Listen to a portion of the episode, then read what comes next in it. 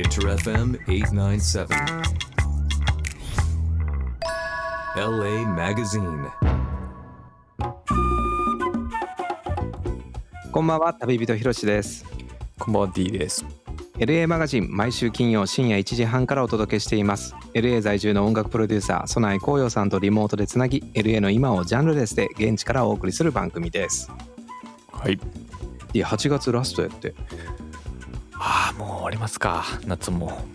もういや夏終わりそうな雰囲気ないけどねこの気温はうん。これどこまで暑さがねこれえ残る年々感じなん伸びてないですかね。確かに9月の中旬ぐらいまでなんかいやだから下手したらなんかこれ10月ぐらいまでいかないなんか行くのかな。うんあーあ。台風とかね。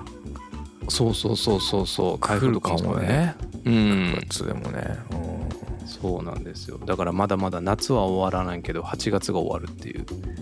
8月が終わる。もうもうちょっとですね。今年も。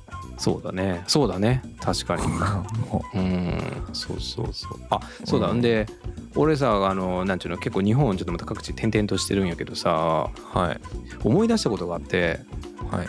あの紅葉さんのところにさあの LA に行ってる時にさはいあの俺がこう寝るようにっつってあの空気で膨らむベッドはいはいはい。エアベッドみたいなのをはい。用意してくれててではいもうそれもなんかすぐ空気がパンパンになるようなもう画期的だなと思うやつやったんやけどその上にこうシーツをかけてくれたのよはい。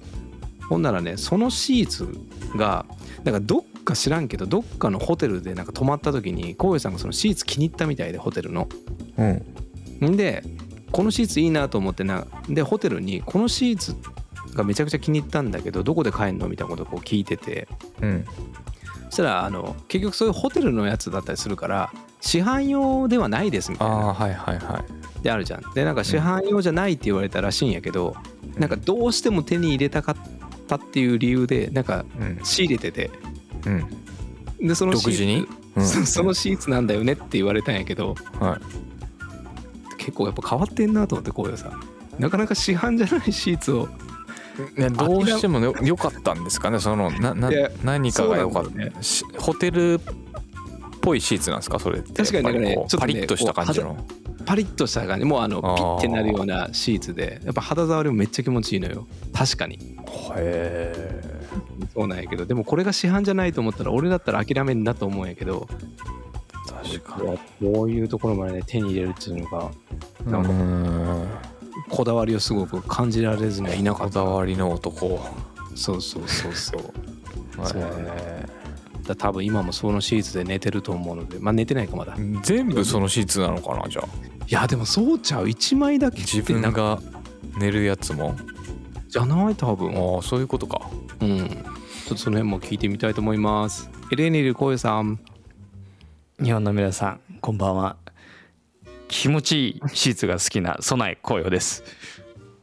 シーツいいんですよ。全部そのそれでつ整えてるってことですか？揃えてる。それですね。あはーいそれですね。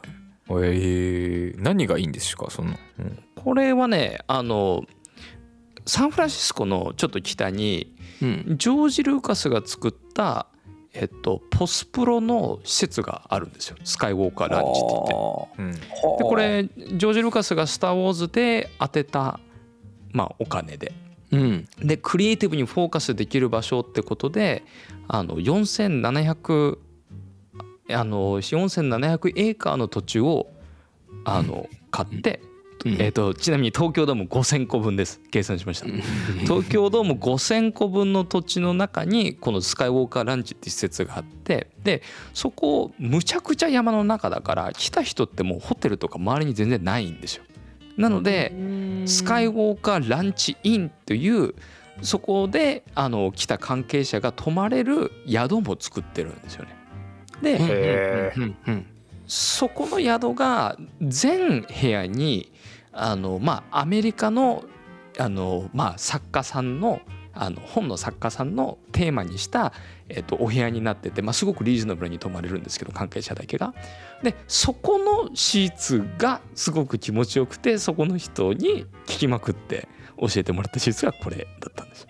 うーんじゃあもうジョージ・ルーカスと同じ趣味ってことだなそうジョージ・ルーカスが好きなシーツでもうこう泊まってる人がみんなこのシーツいいっていうシーツなんですよ。あー経験者はみんな好きになっちゃう。みんないいんだ。好きになっちゃう。でうん何がすごいかっていうとシーツってどんなにいいシーツでも選択すればするほどどんどん最初のなんていうの気持ちよさみたいなやつが減ってくんだけど、これがすごく耐久性がすごく高くてアイロンかけなくてもものすごくピシッてなるシーツで。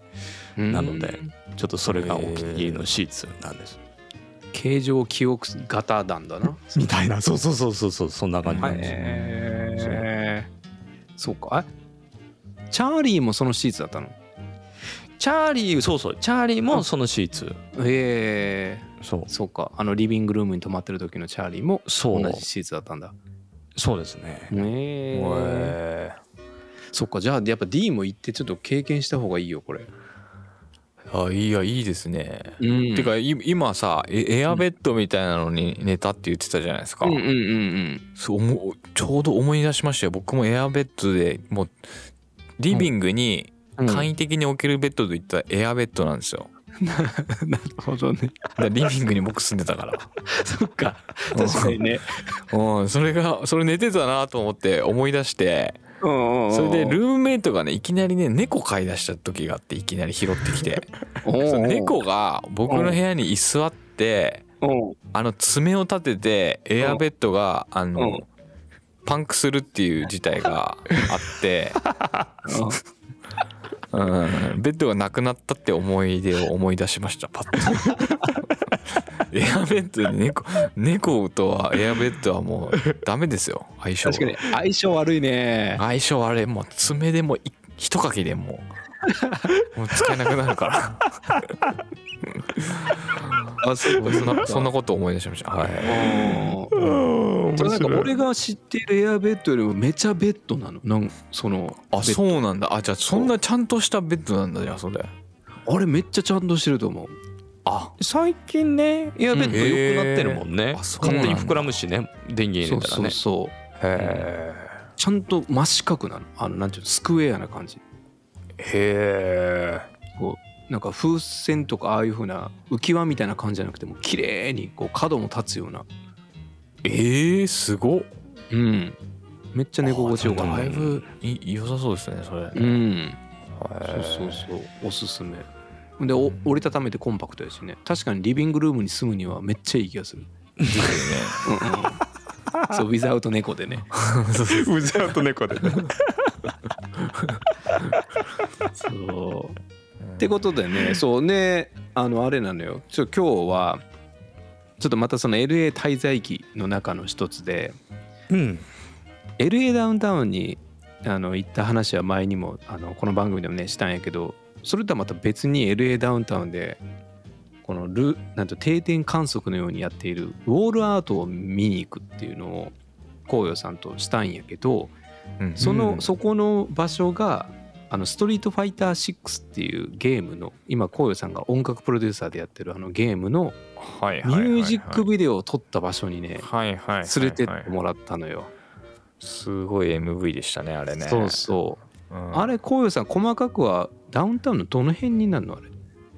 あれは、うん。えっとまあ、ダウンタウンで言われると、まあ、いわゆるビルが建ってるエリアっていうのが、まあ、いわゆる一般的な LA ダウンタウンなんですけどうんうん。そこからちょっと外れたところアートディストリクトって言って最近すごく発展してるあの本当に美味しい料理屋さんたくさんあるところあるんだけどそこから橋を一本越えて、うん。LA リバーを渡ったところにまあ旧ダウンタウンの倉庫街みたいなところがあるんですよね。でそこのエリアに今回はひろしさんと行きましたね。あのミュージックビデオを撮ったところはそこですね。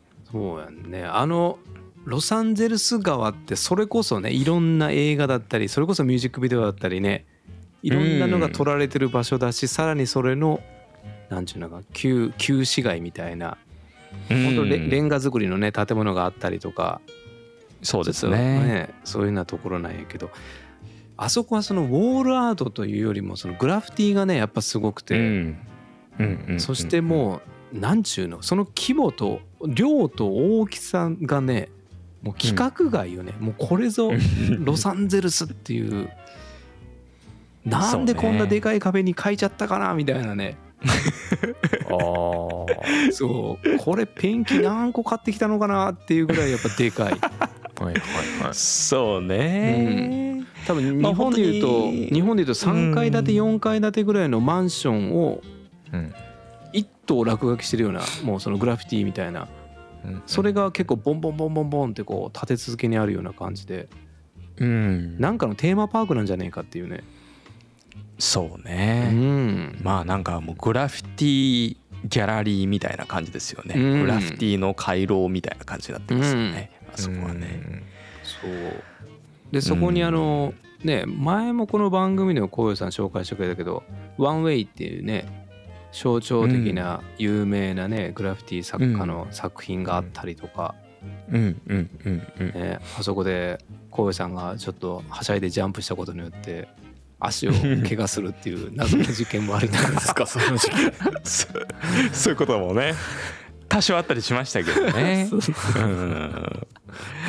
まあまああのエリアはねでも本当にあのウォールアートっていうとまあストリートアート、ウォールアートっていうとまあうん。いわゆるそのストリートアート本当に絵というかねアート的なものもあればまあクラシックなこのグラフィティ系なものもあると思うんですけどもうひろしさんはねもうこの世界はもうとてもお詳しいと思うんですけどまあでもあのその川を渡った LA リバーを渡った先にあるあの世界っていうのは本当にどちらかというとグラフィティ寄りなあの本当にメッセージ性が強いものであったりとかあの本当にスプレーで書いてるようなものがたくさんあるわけですけどまあああいうものっていうのがね今あそこあれだけこうググって集まってる地域っていうのもあまりなかなか僕は知らなかったんだけどあのねひろしさんなんかあちこちこれ LA で見られてるけどもどうでした？すごく斬新な感じでした？あれって。やっぱりそのなんていうかなあんあもうそのさそのね今話してくれたような感じでそのグラフィティがほぼ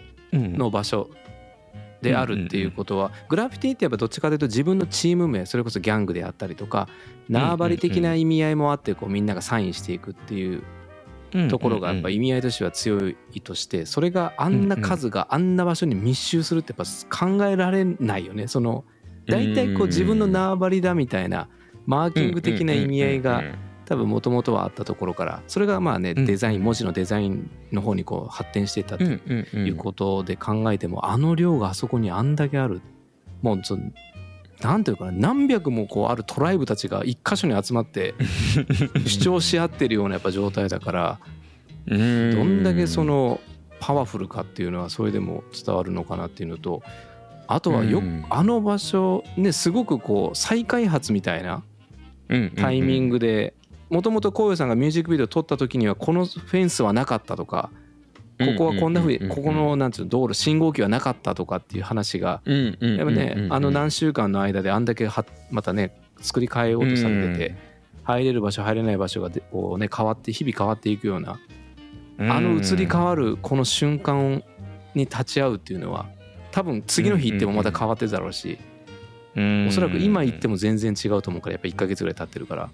ななんかあれぞやっぱりこうさっき小林さんも言ってたけどストリートミュージアムみたいな感じをね。その今ここしか見れないこのタイミングを切り取るっていう写真にしたり映像にしたりはねそうですうねん。でも本当にそれはおっしゃる通りで本当に行くたびに変わってるしあのひろしさんとも見たけどもちょっとそこを歩いたところなんかにはねあの Bored Ape Yacht Club のあのペイントしてるようなビルがあったりだとかすごくあうん。の世界中で流行ってる NFT のやつとかね。っていうのもあったりもう本当にナウな感じで常に常に変わってるししかも今開発中だしってところはあると思うんですけどでもなんかその先ほどおっしゃったこのいろんなトライブが集まってる感じっていうのはあのエネルギー感みたいなやつは実はそのストリートファイターのミュージックビデオを撮ろうと思った時にそこもコンセプトのところで僕すごくいいなっていうかあの独特のエネルギーがあるというかうんなんかそういう部分でもねあの感じっていうのがあの伝わったらいいなみたいなところでちょっと LA らしいなっていう気持ちもあってあそこで撮ったっていうのは確かにありますね。うんであのミュージックビデオの中にもあるけどやっぱりこう分かりやすくロサンゼルスっていうグラフィックがねまずボンってあるあの角度で見た。あの周りにいっぱいねああいうふうなグラフィティでとなんそれぞれのチームというかうんトライブがあるって。なんか確かに LA の象徴的な感じだしストリートファイターもねどっちかというとそのキャラクターが一個一個がね物語があって、うん。まあ、戦うっていううんねうんうん。ことだからうんなんかこうよさんが選んだ理由みたいなものもなんか見てみて感じる部分もあったし。うん。そもそもなんちゅうかなその LA で撮るっていう風なことにしたのもきっとなんか縁だったんだろうなっていうのは、うん。んそうですね。すなんか D, D もさ D もすごくそのグラフィティとかさやっぱりこう好きなヒップホップだったりとかってめちゃくちゃうん。近いからそういう風なね距離感的なものでいくとだから D もきっとこすげえ高まるんじゃないかなって。お確かに。なんかそうですね。いまあ実際僕そんなに見に行ったことなくてそのグラフィティ、うんうんうんうんうん。ただそこになんかこうなんだその場所なんと何もないところにその絵とかそういうグラフィックとか、うんうん。その多銀なんか文字とかだけでうんうん。まるでんなんだろうそこが生き物みたいになってる状態で、そこになんかエネルギーがこう生まれてる感じがうん。なんかすごいなっていうのはあの MV 見ててもね思いましたね、うん。なんかうん。エナジーが。うん。そうだね。いや本当にそう。それをねコンパイルしたのがミュージックビデオやと思うけどあれはうん。ミュージックビデオのその場所ロケ地とあとそのサウンド的なところでいくとサウンドができてからやっぱりイメージとして合致してたような感じ？そうですね。それはありますね。うん。その曲の方はもちろん先にできてはいたんですけども、うんうんうん。でその上でそのストリートの感じ？そのストリートって何ぞやっていう時にやっぱそこって文化であったりとか、あのやっぱり人がいることによってやっぱストリートっていうのが生まれてくるとまあその文化っていうのがどんどん発展していくと思うんだけど、まあ、そこがこう凝縮されたものっていうのがどこなんだろうっていうところでまあいろいろとねあのあの本当にあの一角っていうのがそれがロサンゼルスの魅力も含めてそうですけどもあの、うん。今回の楽曲のエネルギー感であったりとかパワーであったりにすごく沿ってるんじゃないかなっていうのは思ったのはあったので曲があってからあそこを考えてったっていう感じでしたね。うーん。あの場所はもともとこうよさんは知っていたの？それとも今回ミュージックビデオを撮るにあたっていろいろ街を散策した時に見つけた場所？あの場所自体は知ってはいたんですけども、それ以外も本当にたくさん見てもう何ヶ月もですねあのどこがいいかなと思ってあちこち行ってもう LA 以外も行ったんですけど実際。うんうん。だけどあの実際このねこのドローンを使ってあのダウンタウンも撮りたいなダウンタウンの景色も撮りたいなと思った時にあそこのエリアからミュージックビデオの最後の方で見えるんですけども、このミュージックビデオ終わる時にこうドローンがこう登ってって LA が全貌できるようになってるんですね。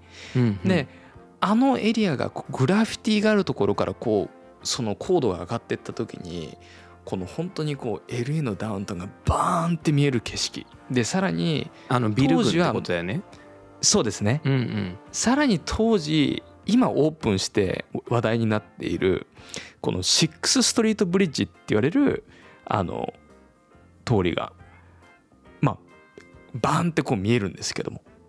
であそこが見えるってところもあのすごくかっこいいなと思って。まあそれで今回あそこで撮ったっていうところはありますね。なんかあそこってうん、あの普通になんで行ってあのー観光客の人がこう行ってうんうん、大丈夫な感じのエリアなんですか？日中であれば全然あの行っても大丈夫だしそのエリアは。安全なところだし、であとは最近だったらこう電動スクーターとかあの電動自転車みたいなやつとかでもあのダウンタウンからね行くこともできるんで、はいはいはい。あの見てみるとねすごい圧巻のストリートなんで本当におすすめの場所の一つですね。そっか。だからよ夜はどうせそんな見えないから行く必要がないのか、危ないし。そうそうそうそうそう昼間に行けようんっていう話ですね、うん、昼の方がはいはいはい。ねやっぱりすごく見えるしあのうん、疲労おすすめですね。街灯がないもんね、ないないない全然。ないうんだからやっぱりどっちにしても昼間に行かないと。これもん問題がいっぱいここの街灯ない問題って結構ありますよね。あの LA って。山の中もそうだけど、うん。うん。基本ないね。おー基本やっぱそういう感じなんですよね。暗いとこだからめっちゃ暗いじゃないですかそう、うん暗いもね。う、うん、なるほど、ね、そう。あとさっきね小遊さんから紹介あったけどアートディストリクトの横だ横っていうかね、うん。き近くだからあの辺またクラフトビールとかねさっきも言ってたけど本当レストランとかいろいろね、あーそっか、そうあるからついでになんかそういったところでうん。夕方ぐらいに一杯引っ掛けて帰るとか、でもすごくいいコースな。うん。うん確かうんいやーほんと最高ですよね。一日ねそのアートディストリクトとそのグラフィティ見てで夜にまたアートディストリクトで、あの美味しいビールでもワインでも飲んでみたいなコースはうん。結構本当に楽しいと思いますねそれは。うん。満喫コースだよね、でねあれでしょストリートファイター6のねミュージックビデオの場所だっていうことやったけど、日にち変わって今日が今日本が27日なんやけど、うんうんあれはねアメリカ現地その26日まあ1日前だからなんやけど、このストリートファイター6でイベントっていうかななんちゅうかなんか。そう。うん。そうなんですよ。あの実は今回のそのミュージックビデオを作ってで、うん。それをローリング・ストーンっていうあのアメリカの音楽雑誌があるんだけどそこにあのすごく気に入っていただいてでこのミュージックビデオもそのエクスクルーシブであの取り上げてもらったんですよね。で、うんうんその後にあのローリング・ストーンの方からお話があってあのまあすごく反響が大きかったと。そのミュージックビデオもそうだし曲もすごく反響が大きくて、でローリング・ストーンって言ったらもう音楽雑誌ってことで知れてる知ら知られてるんだけどもでも今回そのすごくそのローリング・ストーンの中でもストリートファイターのファンのスタッフが多いのでこの特番をやりたいとあのいうお話をいただいて。それで特番、うん、そうなんですよ。生放送イベントをローリング・ストーンでこの後。生することになりました。えー。はい。それは日本からも見れる？見れます。ローリング・ストーンのえうん。Twitch のチャンネルで生配信で生配信を見ることができます、はい。えー、そうなんですよ。なのでちょっとぜひよかったらチェキってくださいす素晴らしごいね。うん。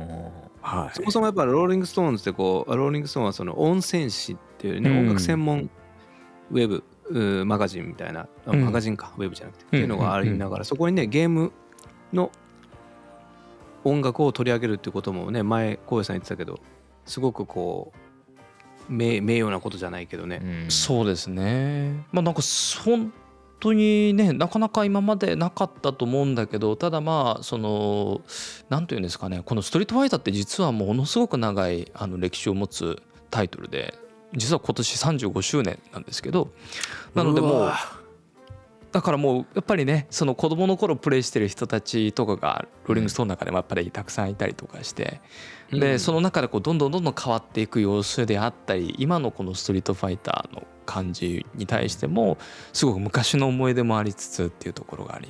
で今回特にその音楽の部分であのかなりヒップホップの要素があったりあのするのでそれも含めてあの音楽史としてやっぱ音楽としてもすごくあの良いなんていうんですかね反応をいただいている感じですね。嬉しいことですよね、うん。そうかそうか、うん、じゃあこの後ねはい。ちょっと楽しみにしてるわ。ありがとうございます。ありがとうございます、うん。はい。それではここで一曲。はい。じゃあ、あの、今日はこのミュージックビデオの話もさせていただいたので、このストリートファイターのメインテーマ曲をご紹介させていただきたいと思います。